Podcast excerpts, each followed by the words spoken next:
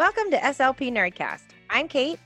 And I'm Amy, and we appreciate you tuning in, whether you're an SLP, a teacher, an EI provider, an allied health professional, or a parent or guardian of somebody with speech and language needs. We hope this podcast will give you some valuable information and keep you at least a little entertained. In our podcast, we review resources, literature, and discuss issues that are related to the field of speech language pathology. You can use this podcast for ASHA professional development.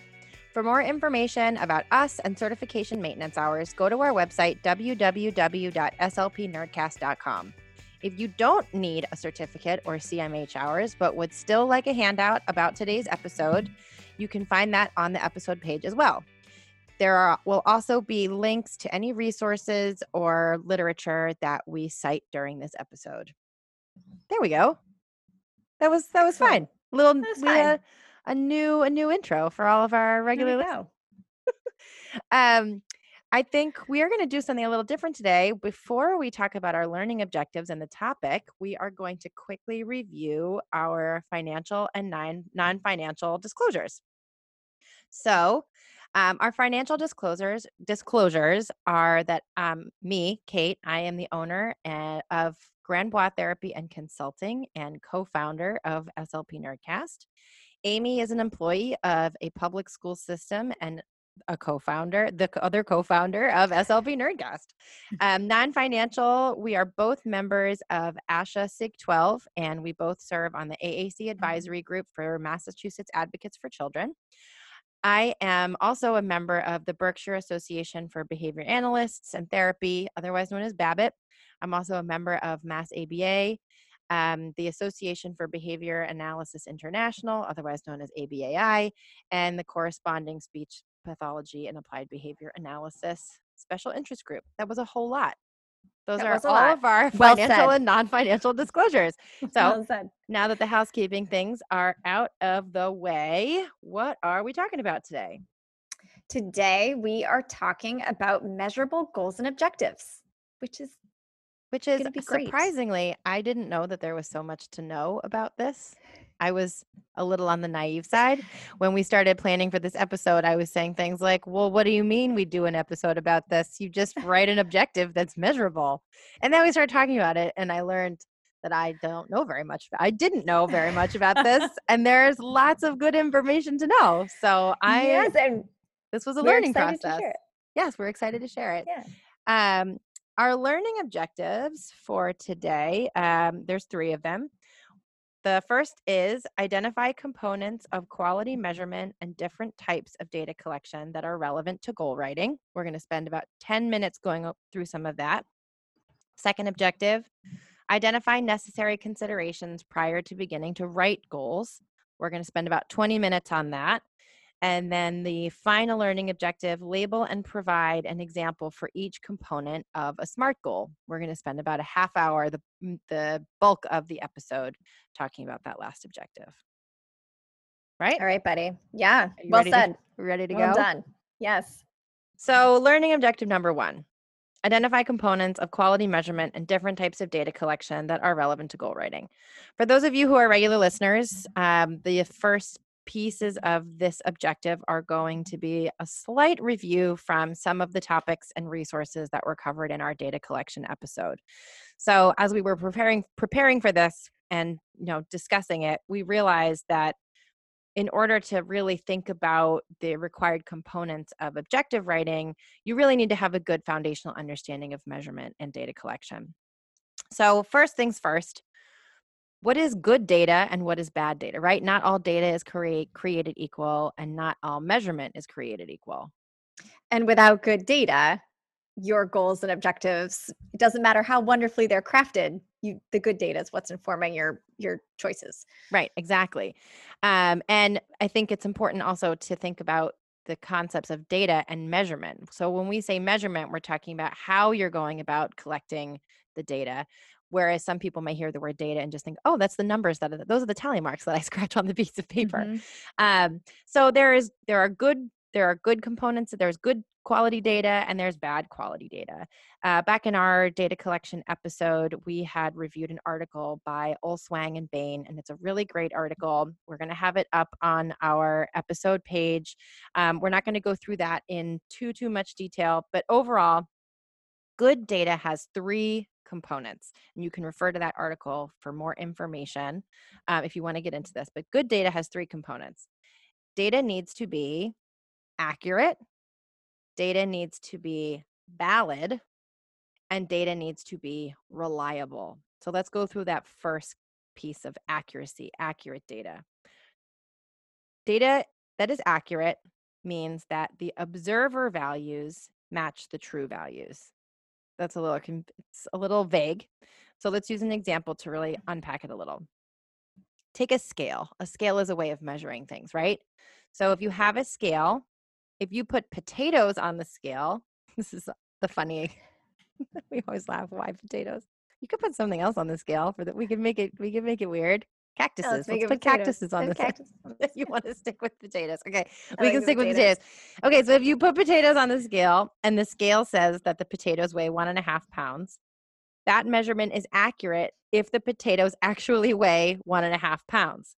The value measured by the scale is the true value. So that is an example of how data is accurate when the value matches the true the observer value matches the true value let's talk about validity. That's the one of the other components. Data should always be valid.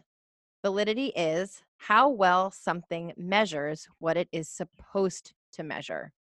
So same scenario same example. You put the potatoes on the scale because you want to know how much the potatoes weigh. But this is a super weird scale. And instead of telling you how much the potato weighs, the scale tells you the potato's density. That is not a valid measurement of weight. And I think this is one of the components of good data that we sometimes have trouble with when we're writing goals and objectives. Like sometimes, and we'll talk more about this later, sometimes we defer to putting in things like percent accuracy when really that's not actually measuring what we really want to measure. Um, so, this is a really important component. I think, I mean, obviously, accuracy is very important too. We want to measure what we really want to measure, but the validity is something to really step back and think about when you're writing your goals. I think that absolutely. Um, last one data should be reliable. Reliable data is when the same values are determined over repeated measurements. So, using the same analogy, you put the potatoes on the scale, the scale says one and a half pounds. You come back tomorrow and the scale still says one and a half pounds. If it says all of a sudden that this that the potatoes, the same bag of potatoes weighs two pounds, your scale is not a reliable measurement. So, thinking about these components of quality data, you really want to make sure that when you're thinking about goal and objective writing, you're doing what you can to keep reliability, validity, and accuracy at a really at a high threshold. So when you're choosing your data collection system, when you're choosing a data collection system, you want to mm. choose one that yields good data. You also want to make sure that you're choosing a data collection system that is realistic within your setting and something that you feel you have the resources to actually apply to get that measurement. Um, there's another really great article that we're not going to go into in too much detail by Jane Korsten called Meaningful Data Making Sense of the Plus and Minus. If you are interested in reading more about this, we highly recommend this article. It's a really, mm-hmm. really great article. Uh, we're going to refer to it, I think, a couple more times throughout the course of this episode. This article helps you summarize things that you need to consider when designing your data collection mm-hmm. system. Um, for and one of the biggest components of designing your data collection system is considering what is the what are you trying to measure? What is the communicative behavior that you are really trying to capture as a point of you know we're not taking data for fun nobody takes data for fun. You're taking it to measure something really well amy does. You're taking it something really specific and you know you're you're measuring something really specific for the point you know for the long term goal of upholding that goal that you have written. Um, what are the minimum performance criteria that you need to consider? What are the obstacles that you need to consider in terms of success of the success of that goal? Um, what components what specific components of of the behavior or the communication acts do you need to consider and I think that a lot of these points and questions that Korsten raises in this article are things that we will see echoed in the articles that we'll reference later with respect to SMART goals. Part of what a SMART goal incorporates is answering all of these different questions and making sure that there's enough information there so that you truly are painting the picture of what you're measuring how you're measuring it and what is the criteria by which you'll you'll know okay this this goal has been achieved. Right. Um, right totally. So i mean in just sort of thinking about those foundational components to you know that you're using to uphold the the validity of that goal or what you're what it is you're really trying to achieve um, there are a lot of different kinds of measurement types that you could consider and you really want to make sure that you know you're choosing one that is going to accurately accurately capture the communication behavior that you're looking at so there's quantitative measurement types and there are qualitative measurement types. Um, again, the Olswang and Bang, uh, all Olswang and Bang, Olswang and Bain. I always butcher the always yeah, butcher the last. That's the theme here. That's the theme. Um, and they give a really, really great, to, more in depth description in their article. We're going to go through a few of them and explain and really focus on the quantitative components of data collection because those tend to be the most closely tied to what you would see in a written objective or measurement for an objective or goal. Um, so, one of the ones that we see a lot is um, frequency. So, this method refers to the number of times that a target behavior was observed or counted. So, you might say, Johnny said a target word eight times.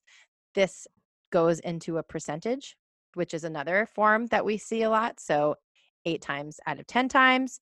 Um, rate is another one. Rate is very similar to frequency, but it's a number of um, it's a number of time a number of instances of a target word or a target behavior within a specific period of time. So for example, Johnny said a target word eight times in 15 minutes. Um, duration is another one that is really, really appropriate for certain communicative behaviors, but one that we don't see very often written in, or at least I don't see very often written in goals and objectives. Duration measures the amount of time that someone engages in a behavior uh, or a communication act. An example would be Johnny jointly attended to a task for a peer with 40 for 45 seconds. Um, we're going to talk about this a little bit more, but you wouldn't necessarily say with 80% accuracy. The duration might be a much more appropriate way to capture a joint attention skill. And the final one we're going to go over is latency. Latency refers to the amount of time that passes between when you expect someone to engage in a task and when the response actually begins. So this could be related to initiating communication, responding responding to verbally delivered questions, executing a task after a verbal direction had been given, etc.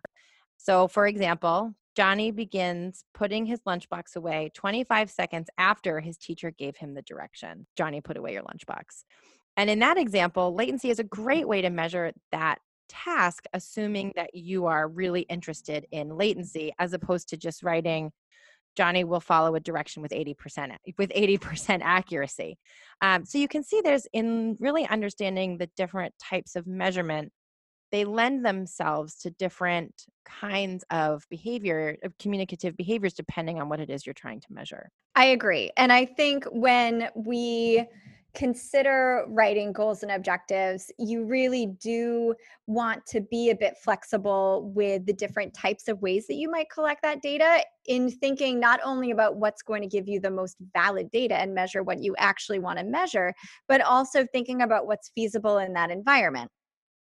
So that sort of brings us to our second learning objective uh, identifying the necessary considerations before you even start to write your goals the way that you write your goals, the focus of your goals, that's that will vary quite a bit depending upon your your employment setting but there are some things that are universal. When we look at ASHA's code of ethics that makes it clear that we should all be using you know some metrics to guide our practice.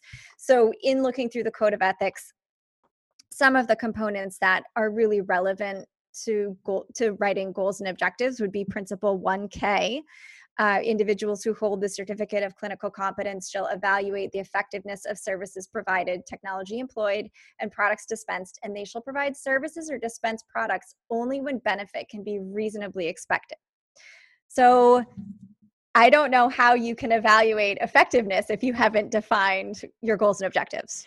You know, I got to say, when you read the code of ethics, it's applying it to goals and objectives is not something that jumps it doesn't jump out at you right away but you're so right i mean if we're ethically bound to evaluate the effectiveness effectiveness of our service of our services how could you possibly do that with a bad objective not a bad objective but a, an objective or goal that doesn't accurately measure or target what it is that you're interested in seeing right i mean if you don't know what it is exactly that you're trying to achieve how will you determine whether you've achieved it or not. Right, exactly.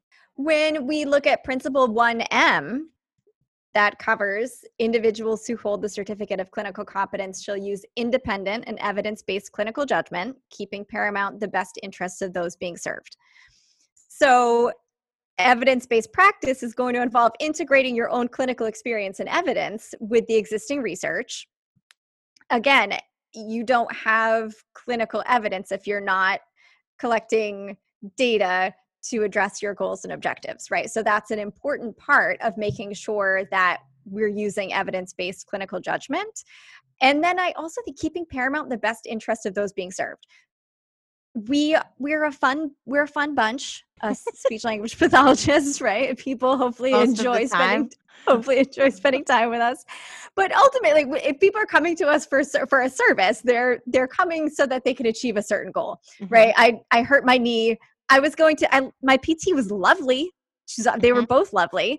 Um, but I was not like I would rather have gone home after work than have gone to PT and paid twenty dollars, right? So so I'm going to achieve an outcome. That outcome was to be able to do things without my knee hurting, and it's it's the same with people who are coming to see us for speech and language services. We really want to be using approaches that are very effective for our clients, maximize their outcome. Um, and our goals and objectives should really be the scope and sequence for our services. It should help us make sure that we're having clear conversations with our clients about what we're all working on together. Uh, it should help us have an ongoing conversation and sort of an anchor to come back to in terms of evaluating pros- their progress toward those goals uh, and making sure that we're doing it in the most effective way possible. We mm-hmm. don't want to, you know, we don't want to take any more time or money uh, than we should be to help achieve those those goals and objectives. So that brings us kind of the final um, area where I felt like it was really relevant to our code of ethics, which is principle 1Q. Individuals shall maintain timely records, accurately record and bill for services provided and products dispensed, and shall not misrepresent services provided, products dispensed, or research and scholarly activities conducted. This is really interesting because when you read this component of the ethical code, again, writing objectives does not is not what jumps out at you, but it's absolutely true. I mean, when you read this, you think, "Oh, I have to write notes and I have to not bill for services I didn't perform and, you know, the obvious things, but writing your goals and objectives are part of an accurate record keeping. right, right. And so, and your notes should connect with your goals and objectives. So, all of yeah, these pieces, totally. you know, this is universal for everybody. It doesn't matter what your work environment is this applies to you right so in in doing some research for for this podcast we found two particularly excellent articles in addition to the two that kate already talked to you guys about um, but these articles were about writing measurable goals and the first is by nancy swigert now it's my turn to hurt people no no you did that beautifully you never mm-hmm. butcher them like i do uh, I don't know. I become like Nancy. I, I hope we got it right. Sorry, Nancy. Um, but her article was published in 2014 in an issue of Perspectives on Swallowing and Swallowing Disorders. And then the second article is by Emily Diehm. Dime? Yeah, I'm going to go with D-E-H-M. Diehm. Yeah. Emily, let us know. Yeah, and that article is titled Writing Measurable and Academically Relevant IEP Goals with 80% accuracy over three consecutive trials. And this is from SIG 16 perspective. So, a cool thing Kate mentioned in our disclosures that we're both members of SIG 12. If you are a member of any SIG, you should be able to access all of the SIG journals, which is pretty awesome. Um, and both of these articles are from sort of different clinical environments, but both relevant and really helpful. Uh, so they're both covering goals, goal writing. They outline the importance of other components that are necessary when you're writing measurable and meaningful goals. And we're going to start there with these things that you need to think about before you're even getting started with the goal writing process. So, the Swigert article. This article is talking about the medical model circa 2014. Um, and there's there's a quote here that practitioners must be aware of the focus on value from Medicare's value based purchasing to the consumer's idea of value. And value is defined as outcomes divided by the total cost. So I haven't been in healthcare for a while as a provider, but as a consumer of healthcare, like that idea resonates with me, right? Like I would like really good outcomes at the at the lowest possible cost so back to you know my my pt example i'm gonna like just keep recycling this but you know if i can get if i can get function and pain reduction in my knee and spend $120 and go for you know eight sessions I'm going to prefer that to spending twice as much and going twice as often, right? So this concept of value added, while it's coming from Medicare, it's coming from you know third party payers. I think it's probably also relevant oh, across oh, all settings, right? We we want that same thing. I think as um, professionals as a whole, we don't want to see our services as being poorly valued, or you know, people aren't getting anything out of it, or I mean, for a whole host of reasons. Well, and when you connect it back to the code of ethics again, like right. principles 1K, principles 1M, like we should be providing services only when there's reasonable expectation of benefit and we should be holding our clients' best interest paramount. And I don't think there are many people, if any people, who are like, no, no, sign me up for the expensive, less effective one. right, right, exactly. Like, I'm going like, to increase my, my rate by 10%, yeah. but then give you half the service. Right. I mean, that's that, that's just no. That's no, that's it's frowned it's upon. Just silliness. Right. Don't do that. So, so connected with this in that same Swigert article is the idea of patient reported outcomes or PROs. So, meaning that the funding sources, um, which she was saying in the article, is that the funding sources aren't really just concerned with whether or not the patient met their goals, but also like how how happy were they about it what did the patient think about it um, she gives some examples about different pro tools that that could be of interest if you're a listener who works in dysphagia in a medical setting um, and these are kind of like for me when i was reading it it felt kind of like the like the consumer satisfaction surveys that you get mm-hmm. sometimes when you mm-hmm. like your credit card company or something and they're like how how did this guy do in helping you out um, so th- so the concept is relevant to writing goals and objectives because the patient or the client, the student, their family, whoever you're writing your goals to support, they should be a central part of the goal selection and planning process. So I'm going to quote her because I thought that this was awesome and really relevant across settings. Um, and so, what she says in the article is that clinicians often discuss the treatment goals with the patient and the caregivers, but may not always get a commitment from the patient and caregivers on what they're willing to work towards. Too often, the SLP is setting goals they expect the patient to achieve in therapy sessions with them. With the changing healthcare environment, SLPs should develop treatment plans with a focus on the patient working on the goals outside of the therapy session as much as possible. Placing more responsibility on the patient for achieving goals is also called uh, patient self management, a practice not ingrained in the field of speech language pathology. I that is such a great point. And I think I that depending on where you work, depending on your work setting, this may or may not be salient. It may or may not be highlighted. So, for example, in my years previously working in a hospital outpatient setting, if you didn't send home homework, if you didn't send home, you know, home related, you know, tasks and they didn't bring it back to you and prove that they were working yes. on things at home, you yes. got discharged. That was yes. just cold turkey. Yep. Fast forward many years later to working, you know, having exposure to school systems. That is not really something, at least in my experience, that was really a focus of the school SLP's job because the funding source didn't require it, the administration didn't necessarily require it. And I think the key piece there is not so much whether or not your administration requires it, but if you have buy-in, if you have genuine interest, if you have written a goal or objective that has that is perceived as having value by the family, by the parents, by the stakeholder, by the student, by the individual themselves, you have such a higher likelihood that they will work on it outside of your treatment room, that they will work on it at home. They will take those opportunities when they're on the playground or, you know, wherever they are in their community, which means they are going to make better gains. They're going to have, you know, they're going to achieve more skills. And I think rooting that in the fact that rooting that in writing a good objective is the most genius mind explosion thing that I've ever heard. Yeah, it was awesome. It was awesome. I was like, this is so good. But I, but I think you know, it it raises such such a great point, which is that you need to be aware of the requirements and also the culture of your setting. So when we think about, you know, outpatient or inpatient models, there are different kind of primary overarching goals of the organization with respect to your therapy and the funding agencies also have different expectations with respect to your therapy so in, and i think it's true for the idea that having outside involvement is important for anybody to make progress on their speech and language goals, I think is true and relevant regardless of your setting. But if you're in a school based setting and not a medical environment, um, you know, it may be different because your mandate is different also. When you're in a school environment, what you really are working on is providing access to the academic curriculum.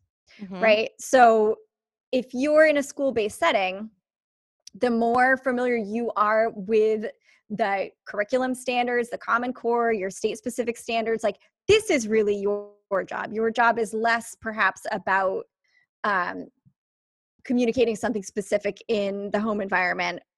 Not that homework isn't relevant, um, but in school, the homework in part becomes utilizing that skill across academics. So your your primary support is the family but also even more so the other school providers making sure that you know you're unpacking the speech and language skills required for accessing grade level academic standards. When we look on ASHA's website uh, there's a great handout that we will have up on our website but they they look at you know the drivers for school-based speech and language services and they're different they are connected to educational relevance. And they say the litmus test for roles assumed by SLPs in school settings is whether or not their work has an impact on the education of students. Therefore, SLPs address personal, social, academic, and vocational needs that have an impact on attainment of educational goals. And in order for a problem to rise to the level of a disability addressed under federal law, the problem has to have an adverse educational effect. So, therefore, educational relevance needs to be a factor in provision of speech and language services in a school. And I think that's, I mean, it's, we all know how important it is to generalize, right? We all know that we're supposed to be looping in the classroom teacher. I mean, just think about the school setting, but sort of looping this back to when you're writing your goals and objectives, what does the teacher think is valuable? What are the, you know, what are the other the kid the, the uh, with the other individuals on the team the other clinicians the other stakeholders within the school what are what do they seem at, see as valuable in terms of getting access to that curriculum? And those are conversations that I, i'm not i guess it depends on where you are but they're really important questions to ask and they might not always be obvious and if you correct and if you are a school-based provider you know the first thing you need to figure out is are you a state or a school system where you follow the common core curriculum think about where your student is for their age level, for their grade level? Are they able to access grade level standards? And don't limit yourself only to things that seem speech and languagey. So ELA, English language arts, uh, seems like something that's a natural best friend for speech and language, right? We can see a lot of need for support there when we look at the curriculum. But there could also be a need that your student has if you have a student who has a language based learning disability um, they may struggle with word problems in math so look at all of the different components of the curriculum for their grade level if they aren't able to access the grade level content with supports, then look back to earlier entry point skills. And the more you do this, the better you'll get at being able to hold these curriculum expectations in your head and consider them when you're assessing students. Uh, definitely check out page 37 of Diehm's article where she gives really good tips for unpacking the related speech and language skills that are required for accessing grade level academic standards. It's a very helpful way to help detangle all of the little pieces that go into something like being able to identify the main idea. Um, so with that said, when you've considered, you know, what are the priorities for your particular work environment you know are they tied to patient outcomes are they tied to uh, you know the need to connect with academics something else that every person should be doing before they're writing goals and objectives is doing some form of assessment right? Assessments should be driving all of your goal setting. Doesn't have to mean formal assessments. For people who are in the schools you're probably only conducting a standardized eligibility assessment every three years or so. Uh, but it does mean you need to analyze your client's current performance and their repertoire of skills and you can't you can't be generating effective goals and objectives even if you know your environment and the expectations for your environment very well without some form of assessment. You don't understand where your client's needs fit in relationship to those priorities. So thinking about that as part of the school setting if you're you know you're only doing your official 3 year evaluation every 3 years but every IEP every time you go to rewrite your objectives you're doing some form of informal analysis and assessment based on their current level of performance and then projecting and you're you know responsible for writing objectives that are achievable you know reasonable within the environment et cetera et cetera you're you you have to go through that analytic assessment process at least once a year in the school setting and in an outpatient setting every time your insurance is up you know right. i think most places in you know we would do it in the hospital every six weeks sometimes every 10 weeks if you're you know you've got four visits and you had to submit a reevaluation yep. based on current status sometimes that was every four weeks the reassessment reevaluation process is much more frequent and depending on your funding source if you're in a hospital setting um, or an outpatient setting or even a private practice setting really but i guess i'm just highlighting that no matter where you are you are always you are always revisiting your goals and objectives with some form of analysis and assessment Yes. And when you're doing something that does incorporate a standardized assessment, you know, raw scores, error analyses, they help you form clinical impressions that drive your choices uh, around your goals and objectives, but you don't want to write a goal to target a specific test item or a series of test items. That's poor practice. Um, you know, school based SLPs should be working with other people on the team and using a variety of informal assessment measures. And that's true also for, regardless of your setting, use informal assessment measures as well uh, to supplement the information that you're obtaining through a norm referenced assessment.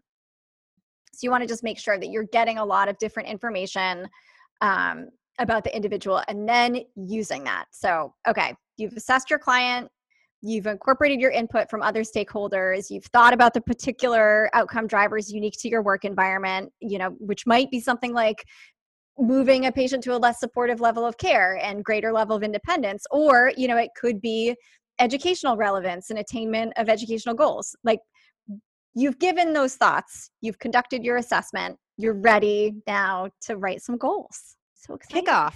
Uh, is that a kickoff to objective number three? Sure is, buddy. Sure is. so, objective number three label and provide an example for each component of a SMART goal. I have a confession. Yeah. What is that? I've been a practicing speech pathologist for a long time. I'm pretty good at my job, I think.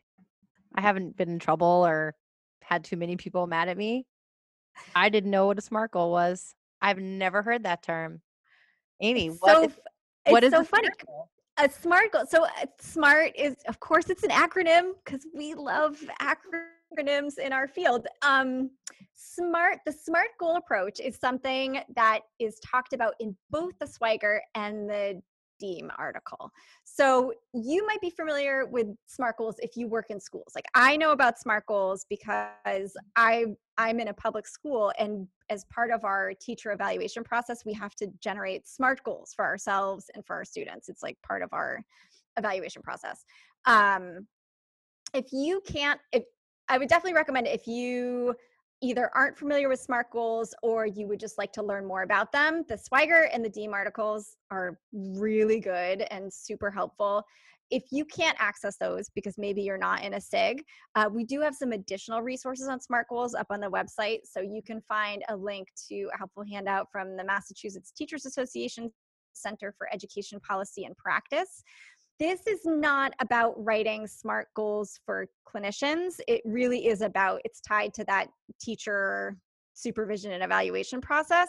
But what's nice about the handout is it does have a lot of different examples about how to apply that same framework to writing professional practice and student learning goals. Again, these are not the same thing as clinical goals, but if you're having trouble wrapping your head around like all of the components that need to go into a SMART goal, this handout has a lot of different examples. And while they're not clinical examples, it can help you kind of get a good feel for the structure of what SMART goals look like. Uh, we also have a link to an article by Irene Gilbert Torres from the September 2013 ASHA Leader Live titled Tricks to Take the Pain Out of Writing Treatment Goals. And that is not quite as in depth as the two um, SIG articles, but it's a really nice overview as well. Okay, so we're going to synthesize information from those four sources. We're going to talk a little bit more about SMART goals. I'm sitting here trying to guess what the acronym is for. I I I what, I am, what do you guess? well, I have the notes in front of me, so I feel like that's cheating. But it's, it's an open book. it's an open book quiz, and I might fail. no, um, I don't think I would have guessed this. So the S stands for specific. Mm, and that is good. And we'll talk more about that in a minute.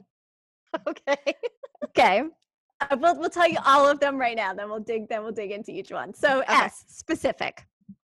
You want them to be specific. M measurable. A depending on who who you read. A could be actionable. A could be attainable. A could be achievable. Interesting. So there's a lot encompassed in the A. Um, similarly for R, R could mean relevant or realistic. And Ooh. then T is timely. So we're going to break down all of those components. Yeah, don't worry. We'll get, it's going to be good. I hope all of our listeners are feeling a boost of confidence that the host is unfamiliar with her own content. to all of you out there, hopefully you feel good about yourselves. You should. It's gonna be making, a, making a fool of myself for all of you. so specific I mean, we we know what this word means, right? Specific. That's a word that we've used in life, but I get this one. This one makes sense to me. It does, right? So Swigert, we're going to start with her. She links questions to each goal area, which I like a lot. Kate knows I love questions. I Amy like loves to think in questions. I love to think. Very analytic. This is why you are so good at your job. I, I it's just not like the way I think. So, so this is maybe also how Swigert links thinks. So totally. Yay, questions. She's also so, a super nerd, I'm sure. Perhaps, yes. So she says we have to know, to be specific, we have to know who is involved, what is getting accomplished, where this is happening, when, with which requirements and constraints, and why. So, like, what is the reason that we're doing this goal? That's so the I most thought, important one to me. I have things yeah. to say about that, but I'll keep them in my thinking bubble. No, say, say them out loud. I can say we're, we're literally on literally on a podcast. I didn't want to steal your. I, I didn't want to steal your thunder. Okay, no, nothing makes me grouchier than seeing an objective that has no purpose, and right. it happens all the time. So I will read an objective, and um, for those of you listening, one of my biggest jobs is consulting and helping other speech pathologists, mentoring other speech pathologists and other special educators, behavior analysts, etc. So I read a lot of other people's objectives all the time. And one of my biggest, one of the biggest things I first thing I say is, okay, that this is a great goal. So why? Why are you working on this? What is what is this related to that is functional and important to the student or the client? And it's amazing how many times people, well, mom really wanted it in the, oh, well, you know, he had a hard time this one day, or, you know, there isn't a lot of thought behind the why. And the why is the most, to me, the most component of the S or specific. Well, and to connect it back sort of to the points that Swigert was making in terms of the medical environment, like that's that's directly connected to your patient or client outcomes too, right? Yes. If it's not something that's important and meaningful for the individual, then what's then what's the point? Well, I, the point? I I really think a lot of times, uh, in my experience, people choose objectives because it's it's what comes next. You know, they look at the developmental trajectory and it's like, oh well, this seems like it would come next, so that's what I'm going to pick.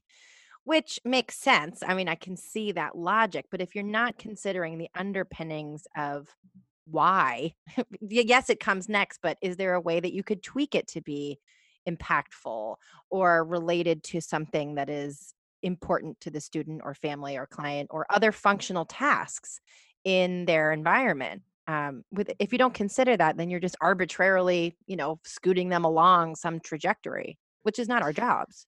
No, and I think another piece that connects with that is sometimes people write goals to fit different activities. Yes. Um, Yes. which is which is in part what you're doing if you're in a school-based setting and you're connecting to curriculum but you shouldn't be writing it for an activity that you've done or you have materials for you should be writing it to connect back with that curriculum so you know in in her article swigert gives an example because it's obviously it's for it's for dysphagia that's the focus of the article.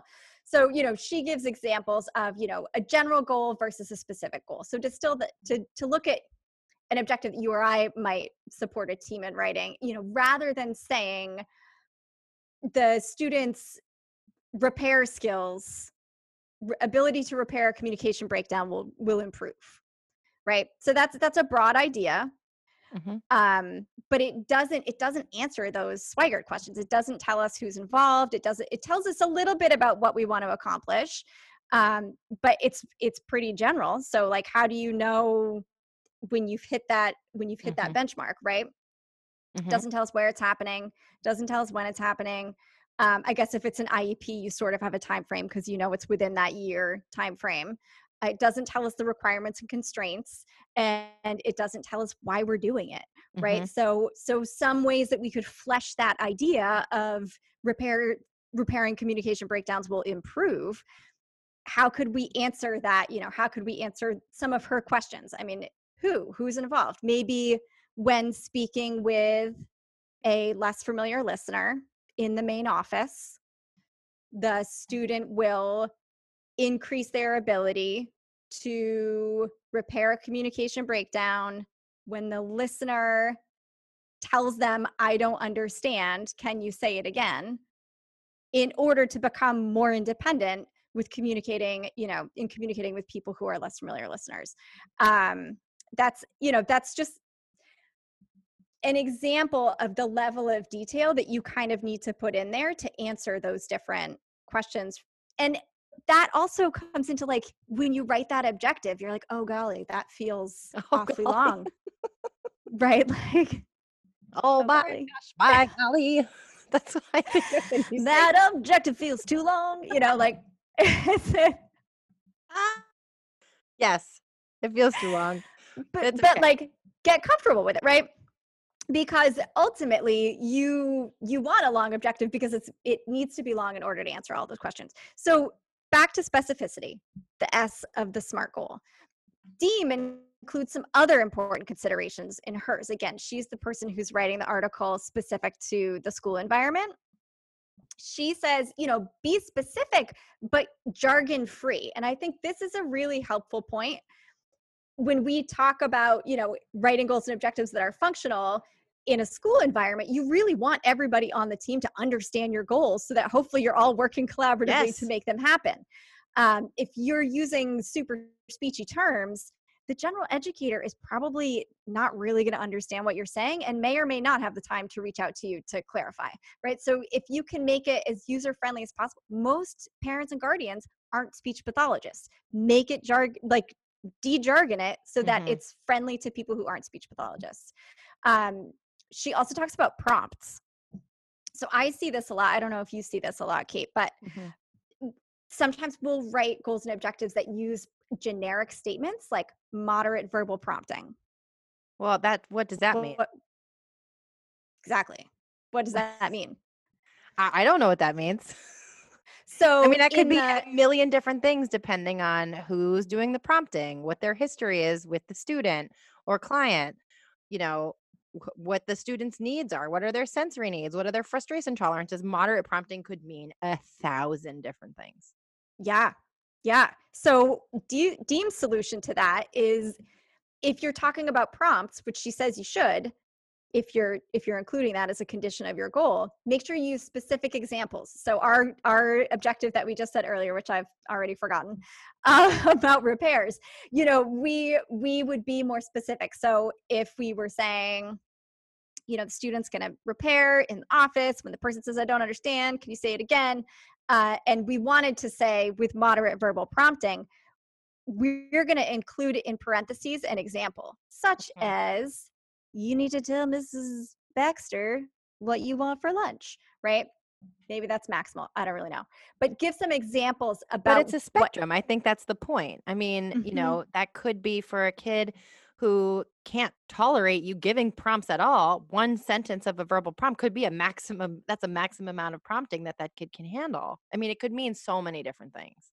So if you're using phrases like, I think a big takeaway for me is if you're using phrases like minimal, maximal, moderate, cues, prompts, just do a little example in there so that people reading it have a picture in their mind about what that looks like for you and what you're thinking about as the person writing the goal. Uh, One of Mm. the things that I've done in the past, which maybe I always get nervous when I tell examples because I'm afraid that you're going to be like, no, that's a terrible idea. But, but I have imposter syndrome in my own podcast. How pathetic is that? Um, but I, you know, I try to put quan- quantifiers around it. So use an example, but maybe say no more than one, no more than one verbal cue that contains one sentence or something. Yeah, yeah. I mean, So it could be basically, any sentence, but like you know, this is exactly if the or sometimes I'll do it with gesture cue. No more than one specific gesture cue, and then and you know have that example. I think that that would be meeting what Diehm is making, was suggesting that we do, right? So just spelling it out so that the person reading the objective has a better idea of what you're talking about. Um, a couple of other points that she puts in here, you know, make sure that your target behavior is actionable and observable. So again, you, it's really hard or impossible to know if somebody has learned or understood something. Um, so you may use some actual examples again. Uh, don't smush too many things into one goal. I think this happens a lot too. Oh, yes. smooshing, right? So you might want, you know, she gives a great example in the article just about you know answering questions after reading a, a passage and like all these different skills that actually go into that. Um, in general you don't want to smush too many skills in there because what happens is you're not getting good data back to the data you're not getting good data when you're trying to collect data on a million different things and how are you going to know like parts of the goal will be achieved but the whole goal won't be achieved mm, so right, and then where do look- you know where the communication breakdown? Uh, not communication breakdown. Where where do you know where the breakdown is? So if they only achieved part of the objective, but you only have data on the whole objective, then where do you know where the learning, where you need to, you know, where you need to put supports? Yep. So specificity is important. You can make sure that you're being specific if you answer questions like who is involved, what's accomplished, where is it happening, when, with which requirements and constraints, and why. Um, get rid of the jargon. If you're talking about prompting, give specific examples. Um, that's your that's your S. How about the M? Measurable. Oh, I was gonna, I was gonna guess. I was gonna make do another guess. You were gonna guess what the M was? That's okay. Never mind. Moving on. Timestamp. So for measurable, Swigert also gives us more questions. Love this article. Um, when we're constructing a measurable goal and objective, we're answering questions like how much, how many, and how will I know when it's been accomplished? Diehm says measurable goals have four key components. They involve an observable behavior, the level of support or prompting needed, criteria, and the conditions under which the skill will occur. So we need to be specific about all of these different things. I think one of the things I see missing a lot is the conditions under which the skill will occur. Like most of us learn in Mhm. graduate school that it, it has to be observable, it has to be measurable. You know, you put a number, it has you have to be able to measure it somehow. But saying the conditions under which the skill will occur is a massive component to measuring success or failure. So if you've taught one specific skill, but they do it in the wrong context, then what kind of skill are you, what kind of skill have you just given that student or client? Well, and I think, you know, Diehm makes some really good points in her article where this is this is a unique consideration i think for the school environment or it's just maybe more impactful in the school environment because school encompasses so many environments little sub environments um, and the actual goal connecting it back to our institutional you know drivers the actual goal is for the student to access their academics right? So she she makes the point that if if somebody's able to do something in a in an isolated one-on-one quiet environment in a therapy room with a skilled communication partner who's you know able to scaffold and fade and, and bring back in prompting and different supports that doesn't necessarily mean anything about their ability to do that same skill in a busy classroom right? So one of her suggestions was you know consider adding an additional aspect to the goal like a generalization criteria so that way you're looking at that skill being applied in different types of environments with different types of people. Um, and I think that this sometimes leads to some confusion between outpatient and school based providers, having been in both of those roles. I was just about to say that. I mean, when you mentioned this about, you know, I just think about my sterile white room that I used to treat in. yeah. Unless, okay, great, you had the best session in the world. What does that mean? That means you had the best session in the world in a sterile white room. Does that does that mean anything to you know his or her ability to pre- use that skill in the parking lot, in the waiting room, in the class, in the busy classroom, in the home environment. And I think that's particularly true for our more complex learners um, or learners who have, you know, a, a more emergent profile or have particular difficulty with generalization. Um, considering those factors or i guess you could looking at it the opposite not considering those factors is a, really a failure and and a waste Well, and I think even for students who are accessing more of their instruction in general education, they may have kind of a past experience as a learner. We talked about this a little bit, I think, in our behavior talk that we did um, with that inclusive inclusive strategies book. But you know, you may have a student who can answer the question, but has had such an experience of being incorrect in that general education environment that they have maybe anxiety around doing that. So, th- so there Mhm. can be variables good around point yep learning the content, but there can also be other variables that make generalization challenging. Or maybe, you know, in your speech and language therapy session, you are using certain scaffolds or visual supports that maybe aren't happening in general education. So that generalization piece, I think, is really important. Mhm. Um, when we are thinking about the components connected to measurability, I think that having all of that in mind and connecting it back to the specificity and the purpose for the goal is also very important. Um, and you want to enlist as many supporters as you can. So if you're in a medical model, that means making sure you know that you are doing those collaborative goal setting conversations and getting commitment from you know parents and caregivers. If you're in the school environment you want to make sure you're collaborating with your other team members and just making sure that you're capturing all those pieces. Okay so specific. Measurable.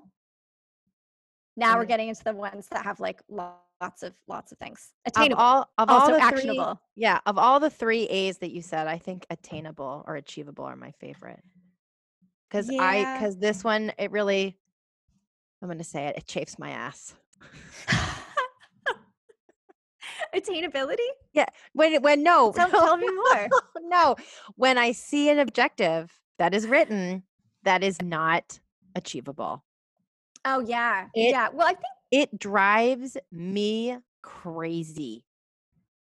That's all i'll so say this is this is where the collaboration piece can be hard right? Because when you're writing collaborative objectives with other people you do as the speech language pathologist on the team you have different knowledge and skills around this but you are one of many voices at the table. So i think sometimes those unachievable goals come out of a conversation of which the slp is one part of a broader whole. Um, but i agree. I think if your goal isn't achievable, then the other parts don't really matter, right? And when we think about our code of ethics, we're really supposed to be providing services only where a benefit can be reasonably expected. Mm-hmm. So if it's not reasonable, you need to go back to the drawing board. And sometimes that's hard depending on your funding source, right? You may have a learner who takes an extended period of time to acquire a skill. The skill is appropriate, it's meaningful, it's functional. You have been specific about all the different components related to it, but the reality is you're on a 60 day recertification schedule and the person is not able to achieve that goal within 60 days. Does that mean it's not a, a reasonable goal for them? No. Mm-hmm. But I think as the clinician, it means you have to be really thoughtful about different ways that you can write your objective so that you are moving toward and achieving kind of sub objectives within your specified time frame so i think that's mm-hmm. where the prompting can come into play. That might be where you talk about you know what? My the individual who's coming for outpatient is working on the skill. It's really important. We are all on board. These are the steps to get there but we're recerting every 60 days. So maybe you think a lot about being very specific about the prompting that you describe and the mm-hmm. scaffolds and supports in your environment while also writing maintaining some semblance of a plan to fade those prompts because i see exactly. the same i see the same problem with persistent writing of goals and objectives that have so much prompting in them because they want the student to have the skill or they want the client to have the skill because they want it but the the plan for fading those prompts for independence is maybe not is maybe the piece of it that's unreasonable or not not reasonably achievable. Um, and i think it's it's i mean it's such an individual decision but it's very very important. I, I it's a, it's really just an to me it's a it's an ethical it's an ethical issue for sure. i think it I think it is an ethical issue. I think you just confirmed to us an ethical issue because we read our code of ethics. It's fine. But I, but I agree. I'm I winning think, today. You know, this you're totally winning. I'm winning. fine. This this is where you step back and also look at the assessment piece, right? So you're making you're making your uh, you're setting your goals based on the information that you have around your assessment and around best practice. So if you feel like you set you have a goal, you wrote the goal, you get to the end of your recertification period, your client hasn't met the goal, that's also could be a clue to you to go back to the research and see if you could be working on it in a different way. I agree with you. If you're using a lot of different prompts and environmental supports, thinking about what your plan is for fading those or increasing the person's independence if it's going to be a long-term accommodation, right? Some mm-hmm. some systematic supports could just be accommodations that are something the person is going to need long term, but helping to make them more independent around those. So yes, we want it to be actionable. We want it to be achievable uh, and attainable depending on your work work environment, something else just to know about would be the ASHA NOMS and the FCM measures. So mm-hmm. that might be helpful for you. This was mentioned in the Swigert model. These are connected mostly to healthcare settings, also to EI. Um, and these are scoring and coding methods and a database that if you're a member of the database, you can get access to that. Um, could be a time to share some information with others, loop back and think about your patient reported outcomes, include involving the clients and their families in the planning and the commitment to follow through and practice outside the session. That's also going to affect your achievability. Mm-hmm. If you, as the clinician, have a conversation where people say, Yes, we'll do our homework every week, and then the only time the person is actually working on the skill is like 30 minutes, you know, twice a week with you, that potentially attainable goal is no longer attainable because people aren't doing their practice. Mm-hmm. Just last time, to kill my PT uh, analogy, like if I didn't do my exercises at home, going and doing it, you know, for for one session a week is not going to fix my knee, right? So I had to make the commitment to do that. And just to hammer it home again, this all comes down to your data. If your data does not reflect that the student or client or per individual, whatever, is making progress, then you are ethically required to reevaluate your your treatment and your objectives. A thousand percent. And you don't have to wait. That's right, a thousand percent. You and you don't have to wait if you are in, you know, if you're on an annual cycle. You don't have to wait until the end when you reconvene the IEP team to amend your goals. You can amend your goals at any time.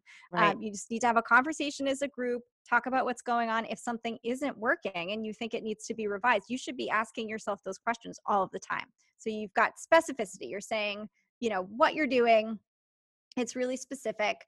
It's measurable. It's attainable. The R, it's, it's Relevant? relevant. relevant slash or realistic. realistic? realistic? I like that one more than relevant. But I guess I like them both. I mean, I think that they they both words are worth thinking about as you're crafting your goals, right? So when we think about Swigert's article, you know, she says a realistic goal is not only attainable, but it's something that the patient agrees they're willing to work toward, Mhm. right? Um, Or something that is realistic within their, you know, their functional everyday life or realistic to achieve within your setting with the resources that you have. I mean, I think that can touch on a lot of different components. Well, and I think, you know, she makes the point that clients and caregivers will be more committed to work on the goal if it's something that's important to them. Um, you know, I think about this as somebody who works in AAC and in school based settings, involving that greater team, making sure you're involving the student, you know, making sure the student, there's a reason we have students involved in their transition planning, talking about what their goals and objectives are Mhm. with the student. These are your goals and objectives. This is why we're working on these things. What do you think about this? What is your input? Um, from Diehm, you know, she she says for schools, this is this is potentially one of the easiest areas of a SMART goal because as long as you're connecting it with the curriculum, then it's always going to be relevant because schools are driven by access to the curriculum, which I think was a very good point as well. Um, and then I guess we're on to the last one, which is timely. I don't you get need a- this one. So you need a time frame. So this is sort of just thinking about what are your parameters for achieving this goal. And I feel like these are mostly set institutionally, right? So we've talked a lot about when you're in healthcare, you're That recertifying that sense. that's a different timeline depending on your funding source, right? But yeah, each funding source has a timeline. Now I see. school, right? Like you're connected. Now. I get it. Like we're going to do this someday, right. someday. Yes. um, I think one other piece that connects with this is, you know, the difference between long-term and short-term goals. The Swigert article has a really nice table where she breaks down short-term versus long-term, and then she has this further distinction between short-term and treatment objectives. With short-term goals being like what you're working on and why, and treatment objectives being how. Across all of the places where I've worked, I've I've never done that. I've always had it I haven't either. integrated yeah so and she has both she has the example of like those two things separated out and also integrated together to be the short term objective um so you can get a feel for both of them but i thought that that was a really nice piece about that example. I know how to write a SMART goal. right you know how to write a smart goal so when we're writing a smart goal it's going to be specific including able to answer questions like who is involved what is getting accomplished where is it happening when with which requirements and constraints and why. If you're going to talk about prompting you're going to be specific de-jargon it you're going to give examples it's going to be measurable and you're going to think hard about data and different ways to collect data I see you have a note here about goal banks. What is that? So, goal banks are something that some schools have. I don't have access to one, so I don't know what it is. Um, but essentially, it's like a, a place where you can go in and look for goals, right? What's a good goal for that? Like, I remember when I first started out, I worked in an outpatient clinic and we had like electronic records, right? And you could like look. Did we even have electronic records? I, I actually don't remember. Perhaps I was looking just in files. Back in the old but I remember back in the old days, I remember like reading through my CF supervisor, like all of these different like goals and objectives to try and like get better at goals, right? Like I wanted to get better at goals. So goal banks are basically that where you just there's a ton of goals and you can pick a goal Interesting. and like plug it in for your student. Is that Um, a good I- idea? No, but potentially a little bit, right? I think it's a good idea in the sense of if you're somebody who's especially newer to the field or newer to an area of the field, I think it can be a very helpful learning experience to look and see what types of goals other people have written for people with a similar profile. I don't see how that is really different from reading any other information to help you be a better clinician. It can be very helpful to be like, oh, I never thought about wording it that way. I remember in just like doing file reviews when I was like brand new, just trying to be like, oh, that's, I never thought about writing it like that. I never thought mm. about doing a frequency count. Never thought about that. Right. right. So in, in seeing all of those things, I think it can be a really helpful educational experience for you as the clinician i think the problem arises when when that's where you're getting your goals right so if if you're going to a goal bank to get ideas and to learn I, I don't I personally don't see the problem in that. I, I don't see how that's and maybe bad. this is a great opportunity to discuss it with other stakeholders or a mentor if you have one. Is this a good objective that I just pulled from the bank? I want to use it for X, Y, and Z. Can you customize it? All those kinds of things. Right. I, th- I think goal banks are a learning place. Is it, this is just like my perception, but that makes that they would be a learning place. It's not where you should be writing your goals, especially, you know, I mean, if you're working in a school, you're literally writing goals for an individualized education plan. Individualized is legit the first word in IEP. There, there, there you go. It's, right. It's right there in front of it's been right there under your nose the whole time. Correct. So, you know, you really want to make sure that you are following the SMART guidelines. And if you're following the SMART guidelines, it's connected to something that's meaningful for the person and all of these other things. And it's unlikely that some generic bank checks all those boxes for your person, right? The generic bank didn't do an assessment. The generic bank didn't talk to the team. Like the generic bank didn't do any of these things. But the generic right. bank could help you, help like stimulate ideas for you as a right. clinician. Right. Um, we've we've talked about it. We've covered a lot of ground today. Yeah. I'm very impressed. I, I feel like I learned quite a bit. I, I feel like we can spend always, an hour talking about writing goals and objectives. You can, you can. We were planning for this. I was like, God, we really think we could spend a whole hour? We could fill up a whole hour of time talking about just one sentence? But turns yep. out, not only is that true, but we had to tailor it down and set timers because yep. there was just so much to say we talked we've reviewed the code of ethics the ethical components of goal and objective writing the assessment component data different kinds of data the how data and data collection is a cornerstone of goal and objective writing the importance of getting stakeholder input um, considering different components of your work setting and smart objectives specific measurable actionable slash attainable slash achievable relevant slash realistic and timely. That was a lot of mouthfuls. Mm-hmm.